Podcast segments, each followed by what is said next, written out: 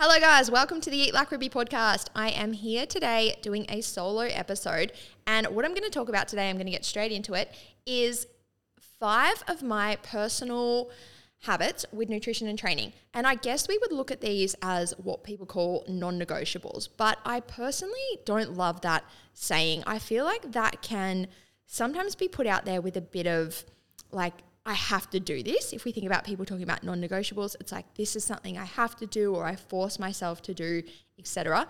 Personally, the things I'm going to talk about today are more just like no-brainers. When I think about my nutrition and training and my goals with my health and my physique and my performance, my training, all of these things, the habits that I implement daily and consistently are just things that are no-brainers if I want to optimize training and performance and physique. So I've written a little bit of a list and I've tried to cull it down so it's a little bit more dot point. We can just rattle them all off.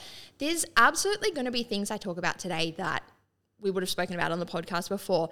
And the reason for that, guys, I've said this before, but there's no brand new information. I'm not going to sit here and pull brand new information out of thin air just for the sake of it. We don't need brand new information because we know what works. So we're always going to talk about some of the same things, but we'll always talk about it in a little bit of a different way. Talking about it today in a way of this is what I personally do, I think is cool to just explain what I really focus on and why and how.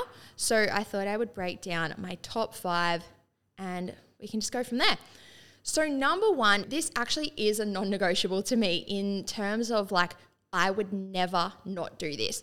When I think about my nutrition and training, no matter what, I am doing this thing. And this is eating a pre-training high carbohydrate meal.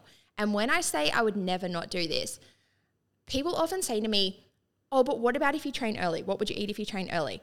I eat the exact same thing if I'm training at three a.m. or if I'm training at ten p.m. So having a high carbohydrate meal pre-training is just a non-negotiable, a no-brainer to me. And we've spoken a little bit on the podcast before about the specifics and what we're looking for with this meal. I'll rattle that off really quickly now. Basically, when we look at a pre-training meal, what studies tell us is the most optimal thing we can eat is zero point six grams of carbohydrates per kilo of body weight. So if we think about a sixty kilo person, we're looking at thirty-six grams of carbohydrates. We're wanting that to be low fiber, quick digesting carbohydrates. So in that pre-training meal, we're looking for low fiber and low fat for that exact reason that they are slower digesting nutrients. So they take longer to get into the system and provide energy. And they can take longer to digest. So it can lead to that like sluggish, heavy feeling that some people really don't like when they're going into a training session. So that's why we focus on low fiber, high carbohydrate. And for me personally, if I think about why this is, if we think about training, we did the episode recently with Shaq about him training for the triathlon. And if we think about what we spoke about there, training is an energetic demand on the body. You're asking the body to perform something high energy, it's high demand, it's high intensity. If we're not giving it the right fuel to do that, it actually doesn't make sense. And the thing that I really think about with this and why it's a non-negotiable for me, I love how I say I'm not going to use the term non-negotiable and I've now I've said it like ten times, but the reason that it is one for me is because my goal, when I think about my main objective and my main goal with training, it's to train as well as I can and optimize performance, to build as much muscle mass and be as strong as I can. If we reverse engineer that, and as a little bit of a side note, some people hear that and then they go, oh, but I don't want to be muscly. We've spoken about this before. We know that even when we have the goal of being like air quote toned, really that is just a person with enough muscle on the frame and a low enough body fat percentage to reveal that muscle. So anyone that has a goal of increasing muscle mass, training well, increasing strength, being toned, being lean, any of these things, really when we think about that, if that is the end goal, if we reverse engineer from there, we, in order to achieve that, we want to train as well as we can. We want to have the most optimal training performance, lift as heavy as we can, lift as well as we can. In order to do that, the body needs the fuel and the energy to do so. So really, if we connect all these dots and we think about a person with a goal of wanting to be lean, toned, muscly, jacked, whatever you want to call it, if you want to be in shape and you're trying to change your physique through your training, you need to be training as well as you can. To train as well as you can, you need the energy to do so. And that's why the pre-training meal is a no-brainer to me, because if we think about that end goal and we work backwards. That's the first step towards achieving it, to walk into the gym with the right energy in the system to pull off the session that we need to pull off to build the physique that we want to build is such a no-brainer. So if we think about, like I said, those what studies tell us are those optimal numbers, zero point six grams of carbohydrates per kilo of body weight for a sixty kilo person, which is roughly me, give or take, depending on where I'm at, we're looking at thirty-six grams of carbohydrates. What we really, really want to clock there is that is the minimum. And we speak so much about minimums in Eat Like Ruby and on the podcast for the reason that we know we want at least that in the system. If we can get more, it's just better. If we think about the fact that hitting that minimum requirement is going to give us energy to pull off that training session. The higher we go over that minimum, the more energy we're going to give. Again, if we continue to connect the dots, we've given the body more energy, it's going to train even better, it's going to optimize that performance and the end goal even more. So it's really important to clock those terms of, or when we use that term minimum requirement, if we can hit that, awesome. If we can go over it, even better. And for me personally, the pre-training meal is so important to me. Like I said, it's I'll have it no matter the time, no matter the phase, no matter what.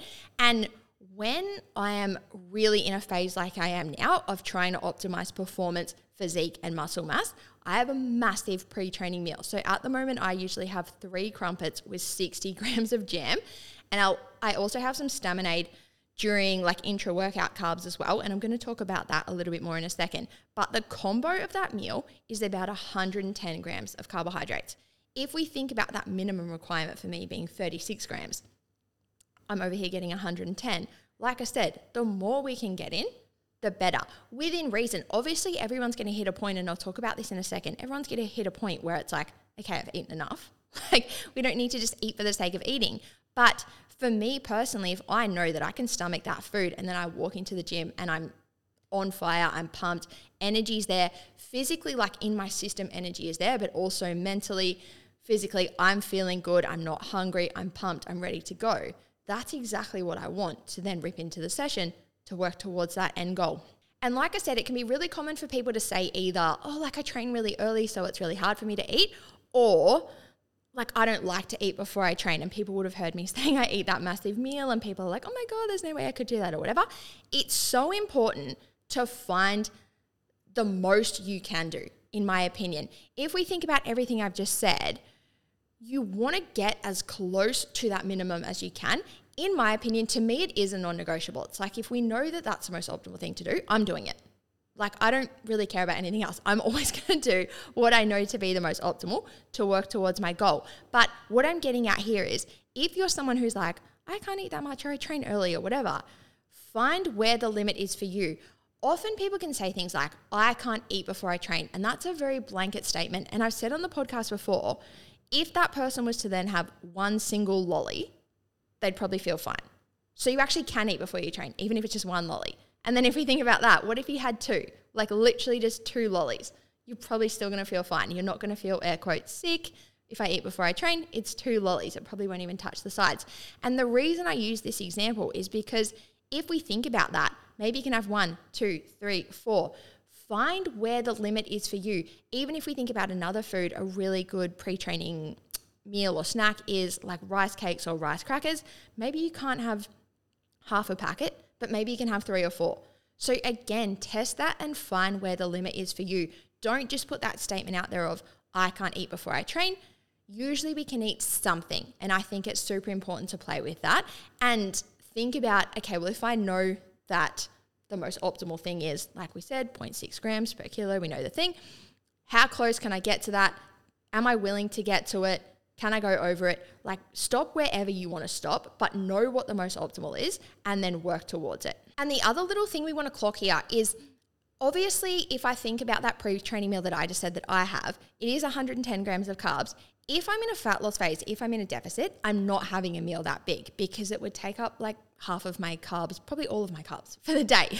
Like it just wouldn't make a lot of sense to fit in something of that volume and then not really have many carbs, many calories, anything left for the day. So this ties in so well with another point that I'm going to speak about in a second, but this is where, in my opinion, it's so important. I'm going to go a little bit off topic, but it is all going to tie in.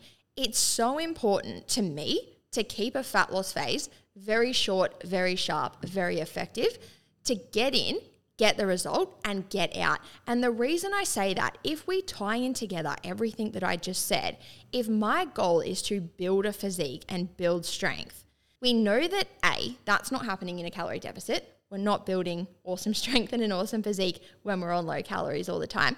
And B, if we think about the fact that I personally feel great and train really well on that high carbohydrate intake, I know I can't have that high carbohydrate meal when I'm in a deficit. So therefore, I know that I'm not going to do the most optimal training and be working towards that big end goal that I have when I'm in that deficit. So what I'm getting at here is we want to piece all this together and think, if there's things that I know are the most optimal for me to do to work towards my end goal, I want to be doing them as often as I can. And for me, that's having a big pre-training meal. And if I think about the fact that I can't really have a big pre-training meal when I'm in a deficit, it's like, we'll spend as little amount of fucking time in a deficit as possible so you don't have to sacrifice this other goal. And I am going to speak more to that deficit thing in a second, but I think it's just really important to really think about your goals and know the most optimal thing that, like, studies tell us and science tells us we should be doing for that goal. Know the most optimal thing that we personally want to do and enjoy doing and can do for that goal, and really think about, okay, how do I make the most of that? If that's my goal, how do I do that every day? How do I go all in on that as often as I can to work towards it? The other little thing that I touched on there was the intra-workout carbs, which um, if you're in Eat Like Ruby or if you've had an Eat Like Ruby meal plan, you will know we always factor in like Powerade, Staminade, something like that. That is for the reason that, again, they're very quick, easy to digest carbohydrates, but there's also electrolytes that come in there as well. So we know when we train, we lose things like sodium and everything, electrolytes through sweat. So we want to replenish that as much as we can through the Staminade. So it kind of ticks multiple boxes there of providing carbs, providing electrolytes. It's easy to get in because we can just sip on it. So to me, again, it's a no-brainer. I would just further increase the carbohydrate intake and therefore the energy coming into training by having that as my intra-workout drink. And then this kind of leads me to point number two. And point number two is all about protein. And the reason that it kind of um, stems on from that last point is, to me, a no-brainer is post-workout protein. And this is something that people in the industry are a little bit mixed on at the moment. There was a massive thing years ago where everyone was like, you have to have protein straight after training, as in like literally do your last set, weights down, smash down a shake. And studies have shown that it doesn't have to be that intense. It doesn't have to be that quick. But we also know that getting protein in the system in like the two hour window post-training is very optimal for, again, building that lean physique, building a strong physique, increasing muscle mass. Protein is such a no-brainer, and protein is actually the thing that led me to wanting to do this episode, because it comes up so often in Eat Like Ruby. It comes up in so many places. And I would say that no matter what, for the last ten years, like no matter my goal, no matter my phase, no matter whether it's like Christmas Day, a birthday, anything at all, I would honestly say that I think I have eaten sufficient protein every single day for the last ten years. Like, it is just so ingrained in me as a habit, whether I actually track it or not and know the exact amount that I'm eating. Like, we know I spend lots of time away from tracking and things like that. But even then, it is such a no-brainer to me to always just look at the day and be like, where can I get protein in? Have I got enough protein in? And really always just factor that in.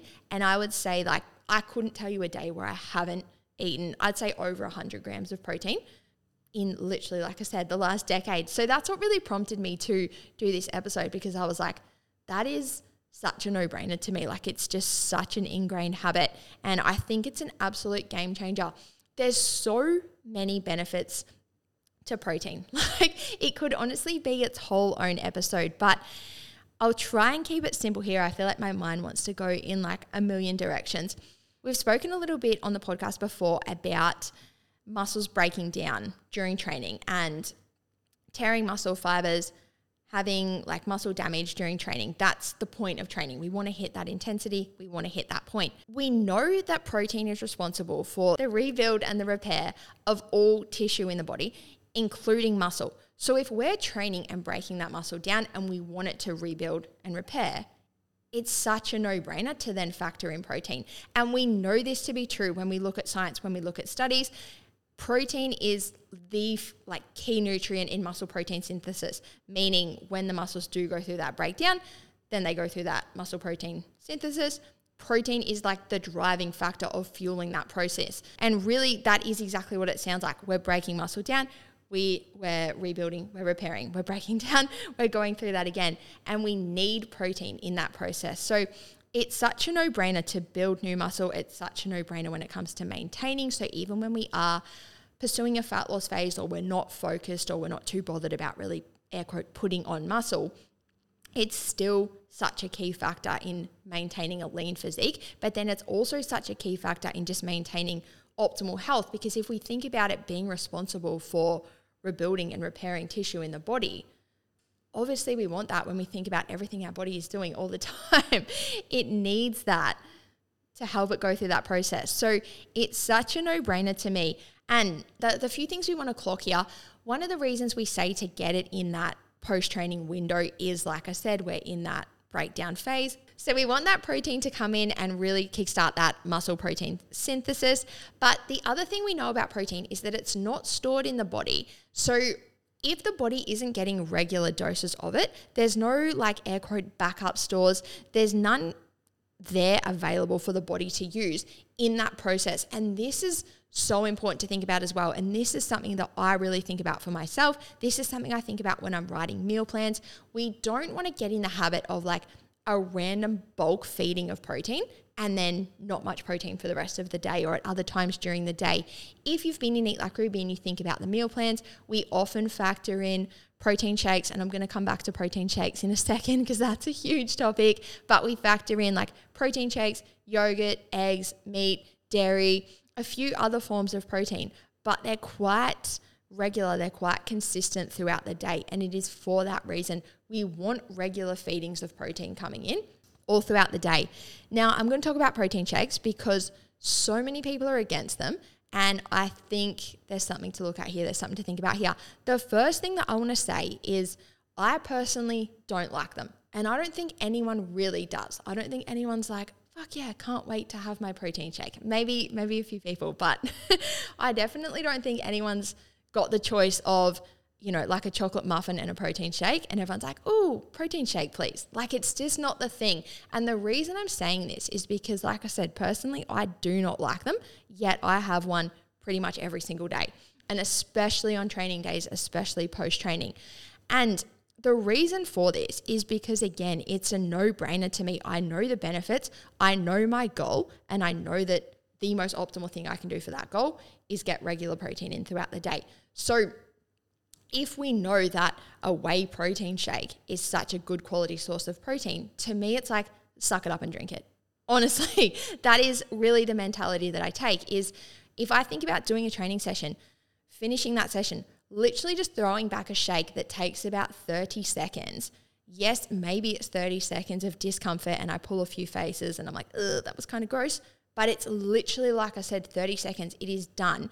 And I know that I've ticked off something that is so incredibly optimal and important to move me in the direction that I want to go with my goals. So again, it's a no-brainer. I wouldn't let myself be like, oh no, I don't really like that. So the thing I want to point out on, on as a side note to that is, if you are easily hitting your protein target without protein shakes, that's totally fine. We definitely don't have to have them. But the reason I bring up this thing about the shakes is because so many people struggle to hit it. And so many people will even say to me, how can I hit my protein? Like, I'm really struggling to hit protein. Any suggestions of how, of how I can hit it without shakes? And people just seem to be so anti-shakes. And I think it can be for a couple of reasons. Like I said, A, they're not that nice. No one really loves them. B, I think some people are like in that mentality of like, I don't want to be on, a, on an air quote like shake diet. I think the important thing to clock there, and it kind of brings me to my next point, is whey protein is a very, very good quality source of protein.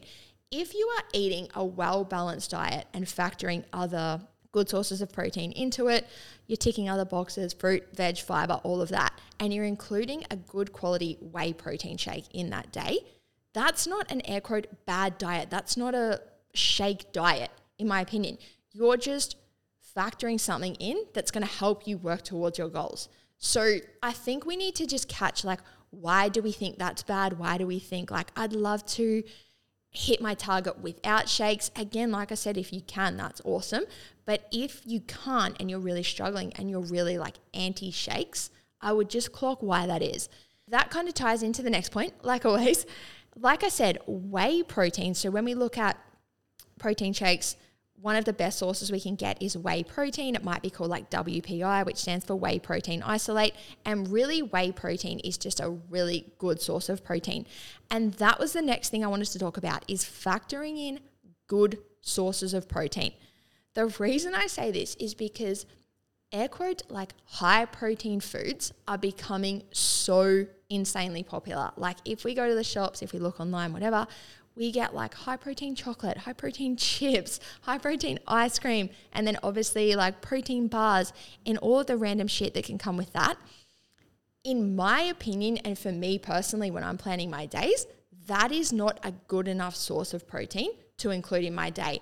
I've, I was going to say very rarely, but I'd actually say never factor in things like protein chips, protein ice cream, protein chocolate. I don't even know what else is out there. But when we look at protein, this really could be its whole own episode because there's so much to it. But one of the key things about protein, I'm going to try and keep this quite simple and not get too sciencey, but protein is made up of what we call amino acids. And there's twenty amino acids in a protein. There's eleven amino acids that are produced in the body, like our body can produce them. There's nine amino acids that the body cannot produce and we need to get from food.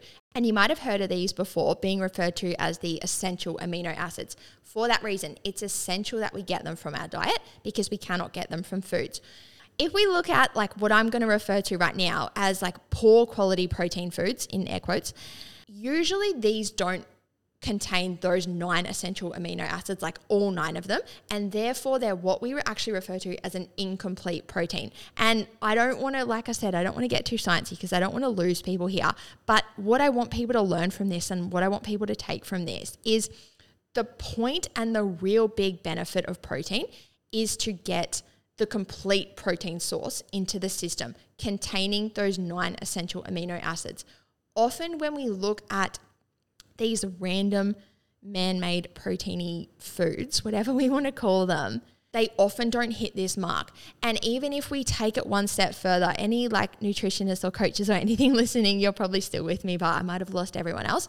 There's a one amino acid that we really specifically want to get f- from our high protein foods, and that's leucine. And I'm, again, I'm not going to get into the science of it, but leucine is one thing we really, really want. It's It's a major player in that muscle protein synthesis and the repair, the rebuild. And if we think about that being the thing that is building our toned physique and all the things that we want, it's really a key factor that we want in our day and in our diet regularly. And it's predominantly found in things like um, animal protein sources, so like meat, dairy, and then whey protein. If people don't know, whey protein is derived from milk, so that is a dairy source, and it usually does have a high leucine count. So I hope I didn't lose everybody there, but really, to me, and coming back to, I guess, my own personal nutrition habits and the things we're talking about today, the reason that I don't like to get my protein from all of those random foods is because it doesn't have that good quality complete protein that we would get if we were instead eating things like chicken, beef, fish, dairy, whey protein.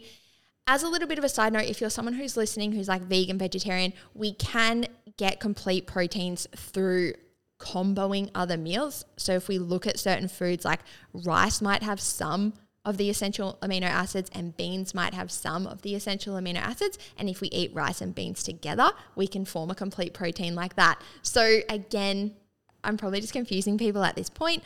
I'm not going to do like a big spiel about the vegetarian diet and all of that. But if you're someone who's listening who thinks like, oh, but I don't eat meat, there is ways that you can still get complete protein in your diet. But that is not my point. I'll come back to my point.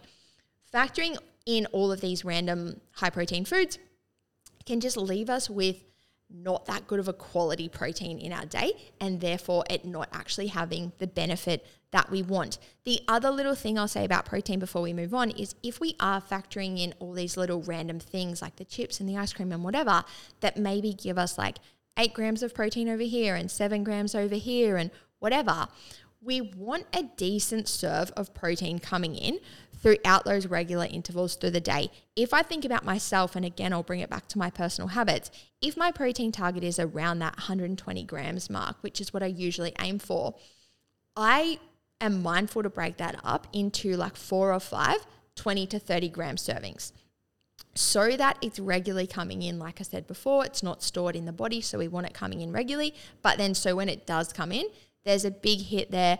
The complete protein is there, the leucine is there, all the things are there. The body can do what it needs to do with that protein, again, to work towards my goals of wanting to be musclier, stronger, leaner, all of the things, even toned, if we want to bring it back to that. So I'm going to wrap up point number two there because that was protein. I feel like this is going to end up being a long episode. So on to point number three. It is um, teaming with the theme of like food quality supplements, if you will.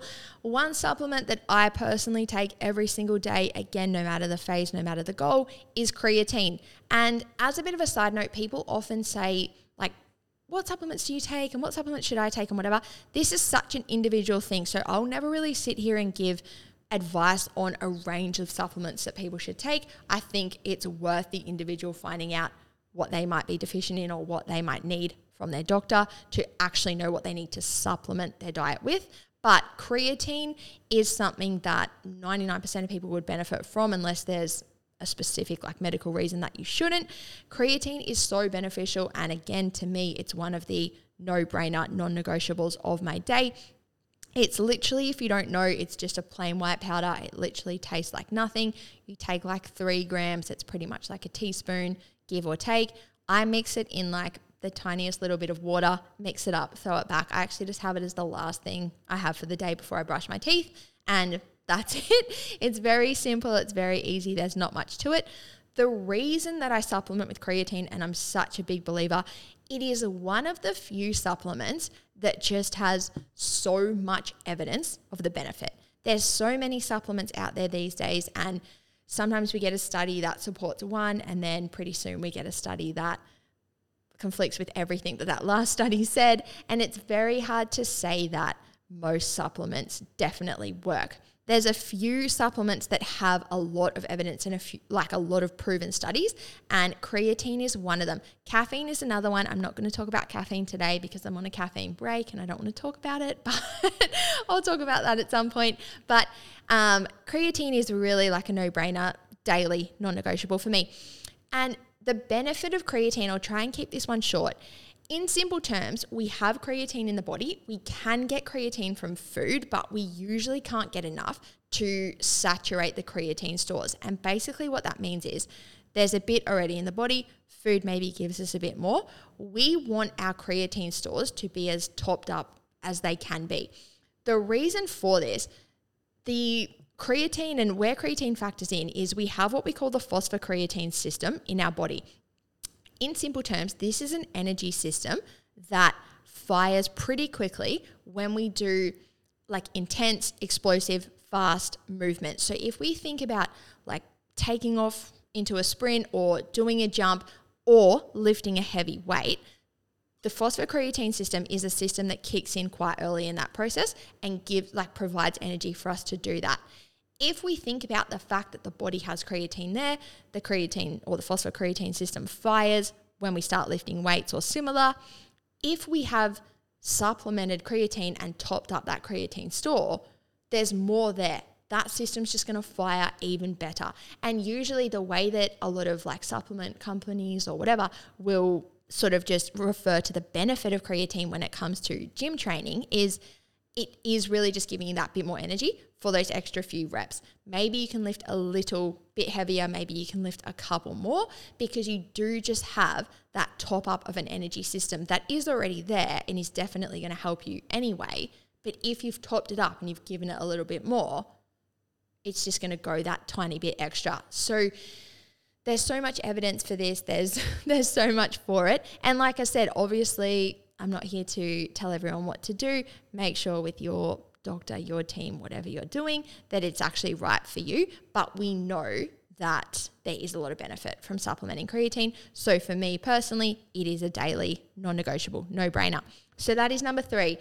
Number four, we've spoken about this so much lately, you're going to be like, shit, here's Rubes, the broken record. It is following a structured training program. Like, this is such a no-brainer, and I'm not going to talk about it for too long because we have spoken about it so much lately and we all know the things. If you are new to the podcast, go back and listen. I'd say between like October through to now, we've done probably six episodes on why we want to do this.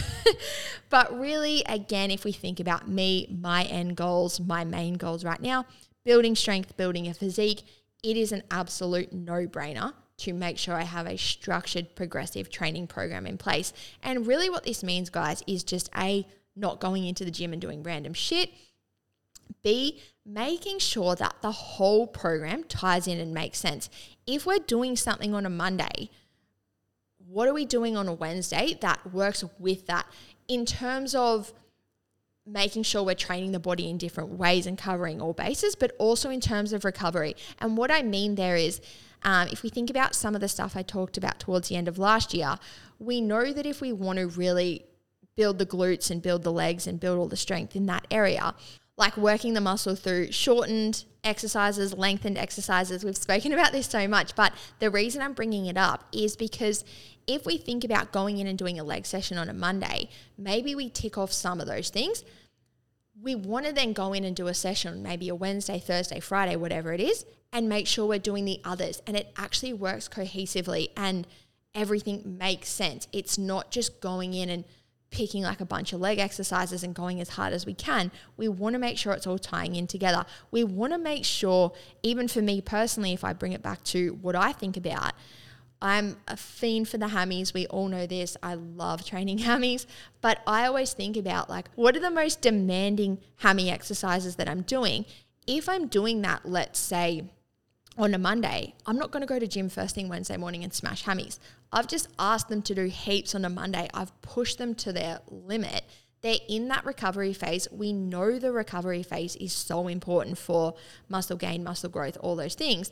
It doesn't make sense to go and hit them again forty-eight hours later if they're still in that phase. And I'm going to come back to that point in a second as well. So when we think about a structured program, it really is about making sure the whole program across the week really ties in together for you and your goal. And the two other things that factor into that structure is, like I said, making sure there's recovery in place. I think it's so common for people to think that more is better when it comes to training. Like, if I want good legs, I'll go and train them as much as I can. If I want good shoulders, I'll go and train them as much as I can, whatever. Or even someone just being like, I want to train six days a week. I want to lift six days a week. If we think about doing a very well-structured training session that ties in with everything else you've done for the week, you're pushing it to certain limits, you're really hitting that muscle breakdown, all the things they always talk about. We don't want to then go and hit that muscle again two or three more times that week. If it's fatigued, if it's sore, if it's tired, if it's in that recovery phase, that's kind of the point. And if we think about the episodes I did recently with myself, talking about my own personal training and then Shaq's training and everything, we know that there are different times where we want to like train till failure and sit in that recovery, and then other times where we want to recover as quick as we can to go again. But it's really important to understand that. So if you don't understand that, definitely go back and have a listen to the last few episodes. But really, if I think about myself with the goal of wanting to build strength and build muscle mass, when I train, I want to train to the point where it's pretty heavy, it's pretty hard. I'm pretty fucking cooked by the time that I'm done. And P S, if you think about everything I just said, I want creatine in my system if I'm doing that. I want a high carbohydrate pre-training meal if I'm doing that. I want protein in my system after that meal if I'm doing that. Can we see how all this shit really ties in to move me in the direction that I want to go? But bringing it back, if I do really nail that session and it's a wicked session on my hammies, glutes, whatever, if I did that on a Monday and they're sore Tuesday and Wednesday and even Thursday, it doesn't make sense to go again for the sake of going again. So often people are like, oh, but I'm going to train again because I want better legs, whatever. If those legs are in that recovery right now, that is exactly what you want. You've pushed them to the point where they're going through that process we want them to go through. Let them go through it. Don't pull them out of it to hit them again because you're like, oh, but I want them, I want to train them again because I want better legs. That process they're going through is what is making them better legs. So I hope that made sense. But to me, again, that's where it's finding that sweet spot of having the structure to hit things frequently and often and well, but not overdo it for the sake of overdoing it, making sure they are getting the recovery and everything that they need. And the last little thing I'll say on the structured training is someone asked the other week in a Q and A, I did an Insta Q and A, and someone said, why wouldn't we just push every single exercise as hard as we can? Like, why do we have some exercises if you're in Eat Like Ruby and we think about um, some exercises we do like an R P E seven, R P E eight, R P E nine. If you don't know what that means, you can join Eat Like Ruby. But somebody said, why don't we just push everything to a ten? That's a great question because it makes sense if we think about a lot that we know. It's like, why wouldn't I just go as fucking hard as I could? The reason that I program different R P Es is to create that structure in a few ways. If we go into a session, we don't want to walk into the gym and the very first thing we do be an R P E ten exercise. That means like the first weight I pick up is as heavy as I fucking can. Most people are probably going to get injured. We're probably going to lose form very quickly. We're probably going to get quite sloppy very quickly. If we think about, if you're in Eat Like Ruby and you think about your programming, usually our first exercise is around like an R P E seven. It's to warm up, it's to get things going, it's to get certain muscles moving, it's to get certain movement patterns happening. If we think about doing like, I'm going to get so off topic, but if we think about doing something like a split squat, we're pushing a little bit of weight, but we're getting the legs warmed up, we're getting the hips mobile, we're getting range good, we're getting all those things good. We then usually go into our second exercise being a higher R P E and like our main lift of that program. We've done a bit of a warm up, we've got all those things. I don't like to use that term warm up because I think people just think like walking on the treadmill. When we think about warm up, we're trying to get certain muscles moving in certain ways and we're trying to get range of mobility and all these things happening. So the point I'm making here with the structure is we want certain exercises in training for that reason. We want certain exercises in there to be a heavy lift. We want certain things in there to work on posture, to work on core strength, to work on mobility. There's so many things that we work on with training. If we were to just go in and lift as heavy a weight as we could and go balls to the wall with every exercise, we lose a lot of the benefits of training because we're just pushing as hard as we can. We're probably going to lose form, like I said, very quickly. And then the whole purpose and that structure of training is gone. So that's, to me, why it's so important to have a structured program where certain lifts are prioritized at certain times and then other movements are in there for different reasons and to work on different things. And if we step back, like I said before, and look at that program across the whole week, we're really covering all bases, and that's where the structure comes in. If we're just walking into the gym and being like, hmm, what should I do today? It doesn't make a lot of sense with everything I just said. So that was point number four. I am going to wrap it up now with point number five. I've spoken about this before and I'm going to speak about this a little bit more over the coming weeks. And that is spending time out of a calorie deficit. I will just preface this point by saying, obviously, if you're a person who is on a big weight loss journey, if you feel like you've got a fair bit to lose and that really obviously is your main focus, this is going to be a little bit different to you. But I'm talking about the people who do not, air quote, need to lose weight and maybe have like a bit of a fat loss goal, or they want to lean up a bit, they've got a physique goal like that, but there's not an obvious weight loss goal needed. That is obviously me. If we think about the fact that I'm here to talk about my personal habits, to me, this is a no-brainer. Spending as much time out of a deficit as possible. If we think about every single thing I've just spoken about, we know that my main goal is to build a physique and build strength. We know that when we're in a deficit, we have insufficient energy coming in. That's literally what a deficit is. It actually just doesn't make sense to be like, I want to build strength and build a physique. I want to build something, but I'm giving the body nothing. I actually know I'm giving the body less than what it needs every day to function.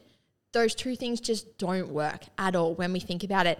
And I feel like I've dabbled in this in the podcast so much. We haven't spoken about it that much lately, but this is where we can see so many people just spin their wheels because they do have a physique goal and they want to build legs and build quads and glutes and shoulders or any or all of these things. But it's this constant fuck around in the deficit that is really stopping them from doing it, because we're not going to truly build and create actual shape change in the deficit. And that's not to say, like, we know we can train hard in the deficit. We know we can get like a bit of a pump. We can obviously maintain muscle. It's not the end of the world. Like, muscle doesn't just disappear when we're in the deficit.